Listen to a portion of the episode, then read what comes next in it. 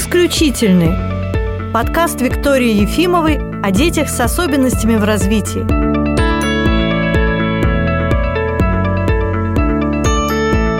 Здравствуйте! Сегодня мы будем говорить о детской поэзии и, как всегда, о мозге. И со мной в студии детский поэт Игорь Шевчук. Да, очень приятно. Может, я чему и у вас научусь, и сам вас, может быть, чему. Ну, наверное, вообще, может быть, кому-то странно, почему мы так перешли на детскую поэзию, но дело в том, что Игорь сейчас готовит для нас стихи, которые будут частью нашей работы с прибором Бессон, логопедическим прибором. Это очень интересный проект, но сегодня мы особенно касаться его не будем, а начнем наш разговор с поэзией. Игорь, как ты думаешь, какие стихи детские можно считать хорошими? Какие для тебя критерии? У стиха две стороны, в большей мере, чем у прозы. У прозы тоже два как бы кита, на котором она держится, но у стиха кит этот выползает на первый план. Я говорю о содержании и форме, и вот формальные признаки поэзии, они на примерах нашей классической поэзии детской, русскоязычной и любимой, и вот с именами, с которыми связаны, почти всегда это словесное, первичное у этих авторов было это слово, игра со словом, игра со слогом, игра со созвучиями, а не, не смысл. И очень многим поэтам, я вот веду время от времени курсы и с детьми, сочиняющими, и со взрослыми, и вот если говорить о взрослых поэтах, их очень стопорит изначально такая установка костная, что о чем будет мой стих, а, надо придумать сначала, а потом начать его строить. Так вот, в большинстве большинстве гениальных произведений, например, вот возьмем «Чучело-мяучело» Михаила Яснова. Разве он думал о том, что он там сюжет какой-то? Он, он услышал слово смешно «чучело-мяучело», и, да, и все, и, и, и уже здесь почти э, стих есть. Другое заблуждение, как бы, что если вот ты вот это нашел, и как будто бы все, у тебя уже нет. Его нужно, конечно, опыт, знания и умение эту заявку вот эту, которую из формы пришла, из созвучия, из словесной игры, довести до какого-то вида, чтобы там какое-то хоть содержание появилось. То есть... Ну, я уже сделала для себя небольшое открытие, я все время не могла понять. Ну, вот я логопед, логопеды используют в своей работе очень часто стихи, и часто логопеды сочиняют стихи с какими-то определенными характеристиками. И вот сейчас я поняла, что вот в этих стихах, конечно, они попытаются много just смысла засунуть, угу. а это страдает, там нет никакой игры со словом, которая и является привлекательной для ребенка. И детям часто как раз нравятся бессмысленные стихи. Угу. Если меня причислять к любителю формы или содержания, конечно же, я очень радостно сам себя пытаюсь причислить к формальной поэзии, которая выразилась у нас абериутами в первую очередь. И, например, почему бы не сказать просто Хармсу там, а вы знаете, что у папы моего было 40 40 сыновей. Так бы сказал поэт, который от содержания пляшет. А Хам сказал, а вы знаете, что у, а вы знаете, что па, а вы знаете, что пы, что у папы было 40 ровно 40. Вот этот ритм, вот это вот коверканье, разбивание, это называется умным словом каким-то. Когда мы разбиваем слово, я забыл его, я его употреблял даже, выписывал и термин запоминал. Когда мы слово дробим и вокруг этого устраиваем какой-то веселый кипиш, чтобы потом его снова собрать или просто, чтобы слуху угадала части этого слова в этом потоке. Ну да, вот ты уже затронул вопрос ритма, и это, собственно говоря, основная идея, которую я хотела внести в нашу беседу. Мы немножко позже подробнее об этом поговорим. Очень многие методики в нашем центре построены на навязывании в хорошем смысле ритма нервной системе. И это можно сделать через стихи, через музыку. И еще когда я не знала тебя лично, мы познакомились недавно, работала логопедом, то твои стихи я тоже в том числе выбрала и для своей работы, потому что там было вот это вот внутренняя мелодия, которая помогает и запомнить, и организовать работу мозга определенным образом. И что тебя могло привлечь, что, может быть, это страсть к какому-то слишком уж точному рифмованию. Понимаешь? Безусловно. А, потому что вот я веду сейчас, да, я говорю, это настолько неряшливо, люди думают, и так сойдет. И я пытаюсь вот этим взрослым начинающим поэтическим голосам всячески убеждать их, что ну, не сойдет. Не сойдет. Причем там у одной из них, например, есть книжка. Если она пришла на них, она говорит, а у меня книж. Сейчас она как бы вот так раз эту тему замяла, Но после этих курсов ей стало стыдно, что у нее есть эта книжка. Я не помню, как называется статья Корнея Ивановича Щуковского, у него есть какая-то статья Заповеди. о том, да, как должны Заповеди. быть устроены детские стихи. Я ее уже тоже прочитала, будучи давно логопедом, и меня поразило,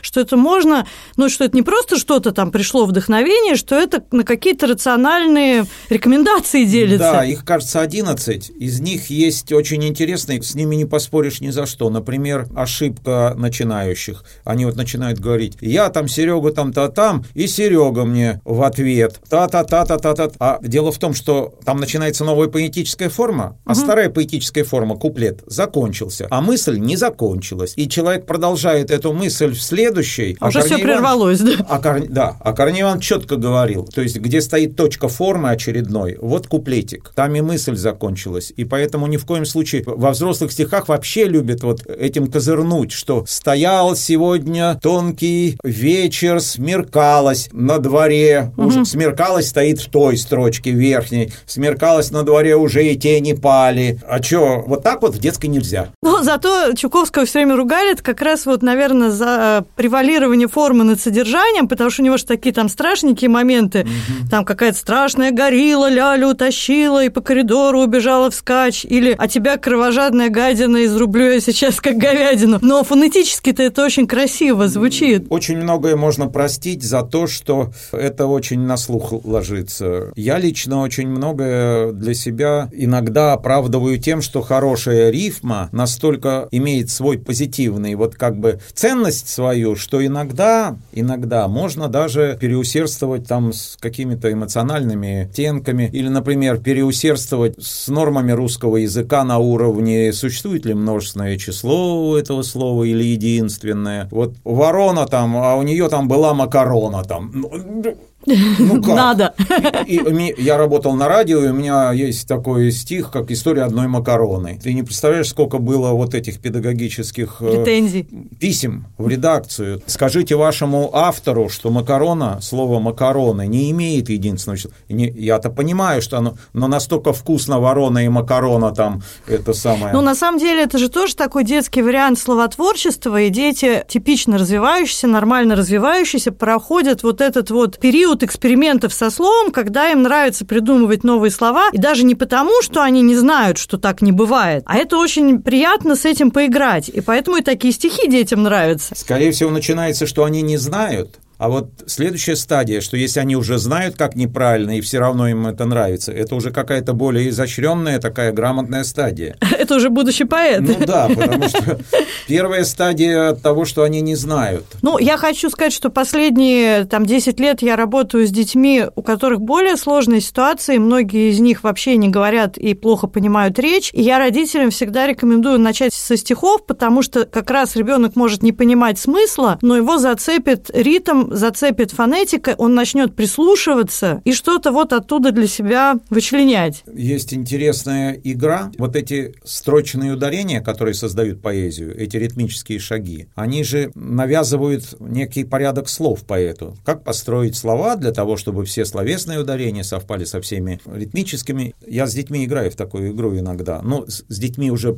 такие, которые более зрелые, там уже начальная школа, там пятый класс. Когда берешь, например, строчку классика, «Белеет парус одинокий в тумане моря», говорю, «Белеет парус один». Все чувствуют этот ритм. А ты переставляешь. В голубом тумане моря белеет одинокий парус. И тот, кто не знает этого Лермонтова, а в третьем классе дети его не знают, они угадывают, что вот это вот вот это вот стих, а вот это вот не стих. То Это, есть- кстати, очень интересный опыт. вот. Потому что у них подсознательно эта словесная организация ритмическая, она оттуда уже в мозг каким-то образом передается. Вот. Они помогают себе прочитать это, кивая головой, там, там, там. а там у них головой не кивается. Там, как. Ну, я им помогаю, что вы попробуйте еще и похлопать. Вот. То есть это вот разные ощущения. Я тут сейчас ставлю такую длинную довольно ремарку как раз про детей, у которых это не получается. Я на одной конференции познакомилась с исследовательницей из Великобритании, ее зовут Уша Гасвами. И она как раз изучает мозг людей с дислексией, и она обнаружила, что у них проблемы с чувством ритма. Если ты помнишь, когда в Великобритании была Олимпиада, я не помню уж в каком году, давно, может, в 18-м, в Лондоне. Там очень много барабанщиков на открытии Олимпиады были, и они набирали из простого народа людей, и у них такой был слоган, как же это звучало, «Play your drums so your mom can see you on TV», что если ты можешь произнести эту фразу, то ты можешь участвовать в этом шоу. Но дети с дислексией им не помогает произнести эту фразу, чтобы сыграть на барабане. То есть у них что-то там изначально, вот с этой обработкой ритма нарушена, и в Кембридже есть программа работы детей с дислексией, где они сочиняют стихи. То есть поэзия как терапевтическая такая часть. Угу. А ты тоже весь с детьми стихи сочиняешь? Ну, да, то есть у меня были занятия с детьми, в основном больше взрослыми, но, например, вот ровно как в августе, это совсем недавно, я вообще вел курс целый у детей разного возраста в рамках Росатом, уже третий год проводит такую по городам нашим 11 или 13 городам атомным этим самым, Чукотка там, ну, они, они разбросаны по всей стране, и чаще всего там замкнутое такое пространство, потому что это город посвященный угу. вот атому, и там вокруг пустота. И чтобы этих детей поддержать в развитии каком-то интересном, Росатом устраивает им разное, в том числе и творческие конкурсы. И раз в году он собирает э, и мультипликаторов, и там художников, и театралов, и вот он собирает в том числе и творческих прозаиков и поэтов. И мне, наверное, так методично я никогда и не работал, чтобы вот так каждый день в течение двух недель, как в школу, ходить и ребятам преподавать азы, но они все были со своей своим стихотворным багажом разного уровня угу. как бы талантливости и технической как бы уровня, и самое главное, что разного возраста. А какого примерно возраста? Э, младшая у меня Вероника сидела, Гусева, Гусик я ее звал, она сидела всегда так смешно. Я даю задание, ориентируюсь так вот на 14-15, середину, и всегда смотрю на нее, она обязательно что-то сделает, но такое совсем не то, как бы, потому что она вообще не въезжает, о, о чем там речь там для старших там идет, что сделать вот э, э такую-то строфу такой формы. А ее сколько лет ей было? Ей 11. Ага. Ей было 11. Она была самая маленькая. Яна было ей 13. В основном девушки вот э, вокруг 15 лет. Самая старшая 18. Вот.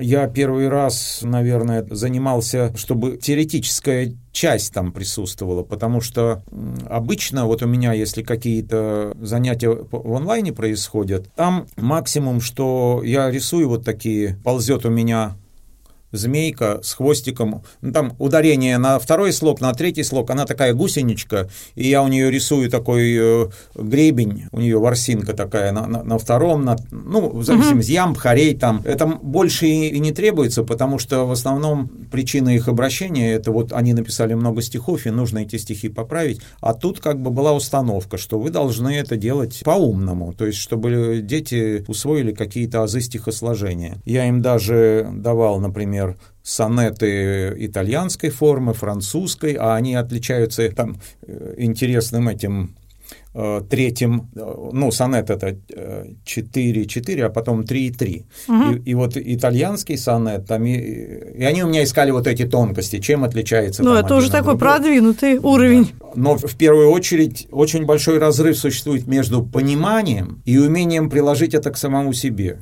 То есть это просто пропасть. Все у друг друга ошибки и видели, и слышали, и находили, а у себя они как-то вот глаз отказывается их я думаю, что это в любом деле, не только в стихосложении. И иногда они употребляют и не понимают. Вот там Ксюша была, Маслова. Я говорил, масловская рифма.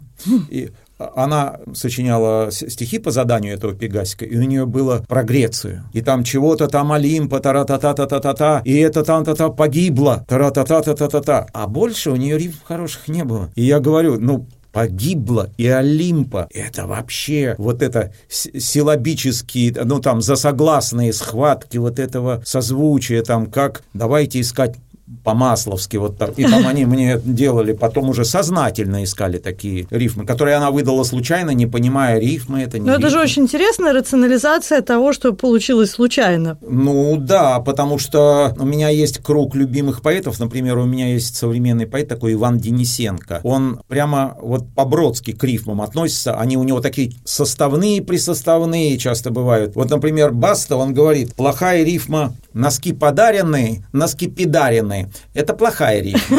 Вот, носки подаренные, носки пидаренные. А, а вот хорошая рифма, например, сдал экзамены и замерли, да, там угу. экзамены замерли. То есть вот когда и вот у Ивана Денисенко мы с ним знакомы, и я просто отправлял их к современным поэтам, причем к, часто там к сплину. Они выбирали своих любимых там угу. эстрадных, чтобы поискать, а есть ли у этих людей вот такие вот по-масловски такие рифмы там. Ну и вот мы искали у современных поэтов рифмы, которые новаторскими мы им дали такое определение, что это новаторская такая рифма, которая не, вряд ли где-то повторится еще. То есть этот человек ее единожды создал, и она уже как произведение искусства существует. Вот это созвучие русских двух словесных там каких-то словосочетаний. Я не задала, наверное, вопрос, который тебе задают все, а как получилось, что ты стал сочинять стихи, когда и почему детский? Ровно неделю назад было 85 лет журналу «Костер», куда я был приглашен в качестве э, помню, человека. Помню, этот журнал. И когда мне было пять с половиной, по-моему, лет, ну, где-то к шести, в четыре года я сочинил такое стихотворение. Причем я думал, что я гений, а когда я стал детям преподавать, я понял, что половина из них начинают свою поэтическую жизнь именно с этого стихотворения. Они сидят в коляске, свешиваясь через край, и на уровне своего неподнятого взгляда вверх видят, как мимо проезжает машина. Вот. А у нее, естественно, по асфальту шуршит шина. И вот эта вот ехала машина, проколола себе шину. Я думал, что я Пушкин. Вот. А потом оказалось, что Пушкиных таких вообще все, половина Пушкиных начинают вокруг... Ну, этой... начало было положено. И поэтому меня мама повела э, в кружок. Было два кружка дерзания во Дворце пионеров. И был кружок уже при журнале «Костер». Его вел такой человек Валентин Верховский. И я писать-то тогда еще вот умел печатными буквами, как бы, но умел. Я, кстати, не помню, когда я научился. Да, я грозилась этим вопросом, когда ты научился читать и писать.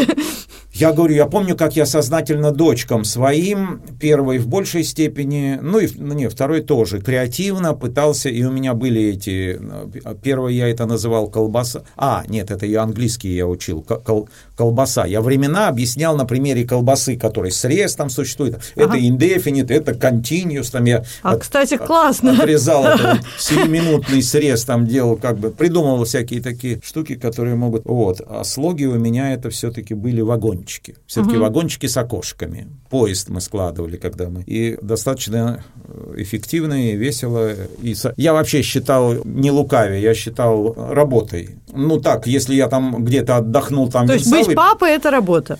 Ну да, потому что я просто насильно себя заставлял.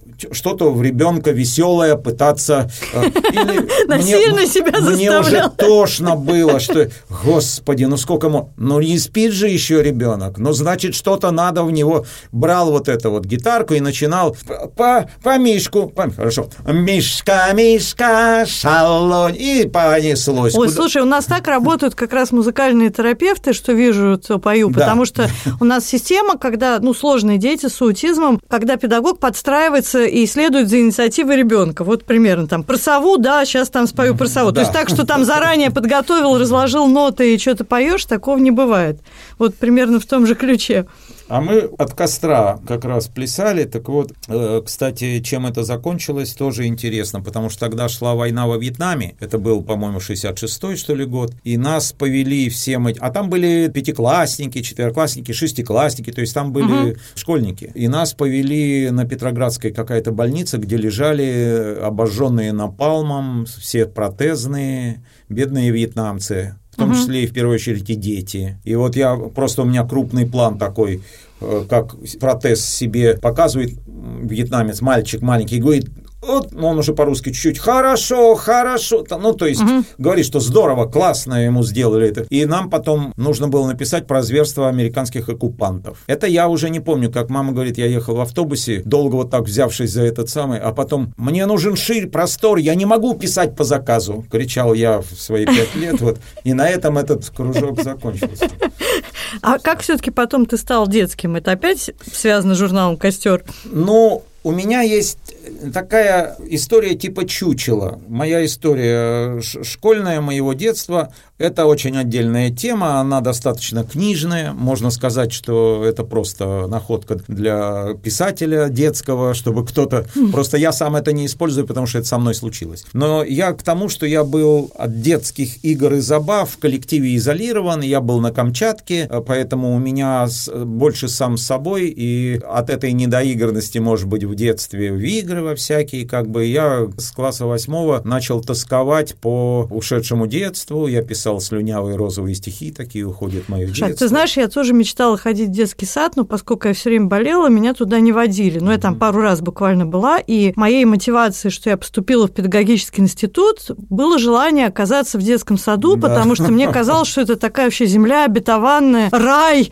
И, ну, кстати, я долго там работала с большим удовольствием, но вот насколько действительно какие-то события в детстве во многом программируют будущую У меня историю. однозначно все. Вот я в университет поступил, потому что я на филфак не поступил бы, я такой крестьянского происхождения, у меня никаких связей, а на журфак я поступил. А, но что такое журфак? У нас же половина наук – это история КПСС. Брежнев Конечно. слева, Брежнев справа, Брежнев спереди и Владимир Ильич впереди. И после этого газета «Смена» комсомольская, ну, я был распределен вместе со своей женой, она однокурсница была, в э, многотиражку в, в Тюменскую область на шахту. Был распределен о чем бы я писал? О выработке угля. Как так говорю, на гора, да? Да.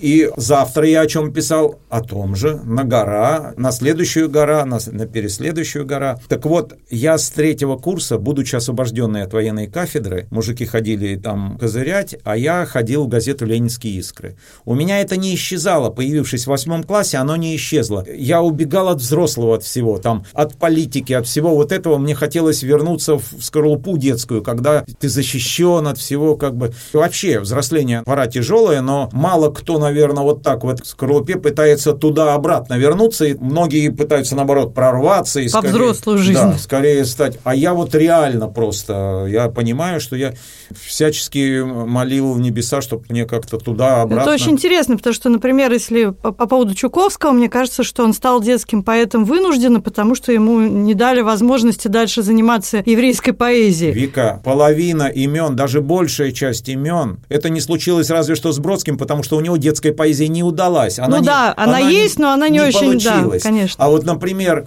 Кушнер, он замечательный взрослый поэт, но фиг вам, ребята, вы э, все у нас под звездой Давида, и печатать вас мы не будем. Детские стихи, пожалуйста. И замечательные из еврейства вышли э, наши классики. И в первую очередь Михаил Яснов. Угу. Он начал писать стихи, потому что ему не давали писать взрослые, поэтому он начал писать детские. Зато детская поэзия получила таких замечательных людей, и это здорово. Кстати, на этих совещаниях разных, когда вот где-то спрашивают, как раз это меня и отличает. Сережа Махотин, это следующий у нас классик, он тоже поэт. Я, получается, добровольно сюда вот шел. И эти ленинские искры. Тут интересная штука такая, что мой диплом был, он назывался вымысел как один из приемов творческого метода журналиста. И моя редакторша, которая была редактором газеты «Ленинский искры», Людмила Анатольевна Онищенко, была моим куратором. То ли она мои материалы в течение трех лет, которые предшествовали этому, не читала, то ли что. Она как-то потом, Игорь, у вас замечательный диплом, а потом дошло до практической части, которой я подкреплял это, что вымысел детский журналист должен сочинять своих этих самых. Она говорит, подождите, вы что, хотите сказать, что вот в 79 году про этого мальчика-лесника вы все это сочинили? Что он никакого дяденьку не встречал на лесной тропинке, и он ему не сказал? Я говорю, да. Честно сказал Игорь. Короче, да как вы могли это самое? Но было поздно, за диплом уже была поставлена хорошая отметка. Вот. И это я к тому, что я пытался убежать в фантазию, в первую очередь. Потому что журналистика – это мир указов, приказных каких-то коридоров. Литература она вроде как свободна, но в первую очередь детская литература. Но правда у нее есть свои несвободы, которые нужно было постигать, и чтобы все-таки путь свой найти, на кого-то равняться, выбирать себе кого-то в, в учителя. Представляете, Остер тогда еще и не появился. Угу. Вот. То есть его не было. Но как он появился, для меня это было просто что-то уже. Был Олег Григорьев, на которого, Да, я говоря, тоже очень хорошо его Я ходил знаю. к нему домой, я просто был свидетелем того, как обком в Этом. Вы чего поставили там? Бросил Финский залив банку чернил, как чернослив стал Финский залив. Что за бред? Какой Григорьев? Убрать номер там из верст. А потом с почестями, как Пушкина, его хоронили, а человеку это надо было при жизни. То есть он очень недополучил при жизни, а на него сейчас очень многие равняются. Вот такой поэт Артур Геворгизов, такой абсурдный, такой коверканный современный поэт, очень похожий на Олега Григорьева. А вот это озорство григорьевское. Я встал и бутылкой кефира отключил его от эфира там. То есть этот кефир и эфир уже вызывают радость. А... Даже если ребенок не очень понимает, что ну, это. Ну, да, потому что если бы сказал, и стукнул его палкой, и он упал, там, это совсем другое. Давай уже заканчивать наш эфир, мы уже разговорились. Ну, рули. Значит, мы сейчас подходим к концу. Не начав, по-моему, еще. Ну, мы долго, просто, может, мы еще раз соберемся, потому что очень много всяких ответвлений получилось. Но я очень рада, что все-таки ты стал детским поэтом, и у нас в Белом вороненке есть книги, Игоря Шевчука. Это было прямо, когда я отбирала книги, которые обязательно должны быть в ассортименте. Твои книги еще до того, как мы познакомились, там уже были. И я рада, что у нас появятся вот эти материалы, с которыми будут работать логопеды, и дети с такими хорошими текстами будут иметь дело. А послезавтра у нас тоже будет очень интересное событие, потому что Игорь сочинил еще для нас песню, не только текст этой песни, но и музыку, песня о белом вороненке. Ну да, она правда, получилась очень жалостливой. Вот. Тема, потому что ее она сразу же трогает. А о том, что какими бы ни были бы мы, мы все равно все должны быть вместе, и как бы нас жизнь не разукрасила, мы все люди и должны друг друга как-то любить и поддерживать, как бы. Но тот, кто не оказался по ту сторону, он все равно до конца не может понять, что есть люди, которым жизнь дала все, а есть люди, которым жизнь чего-то не додала, может быть, она им дала в чем-то другом, даже то, о чем не подозревают простые. Вот. Поэтому это всегда слезно, это всегда трепетно, и поэтому на самом деле мне...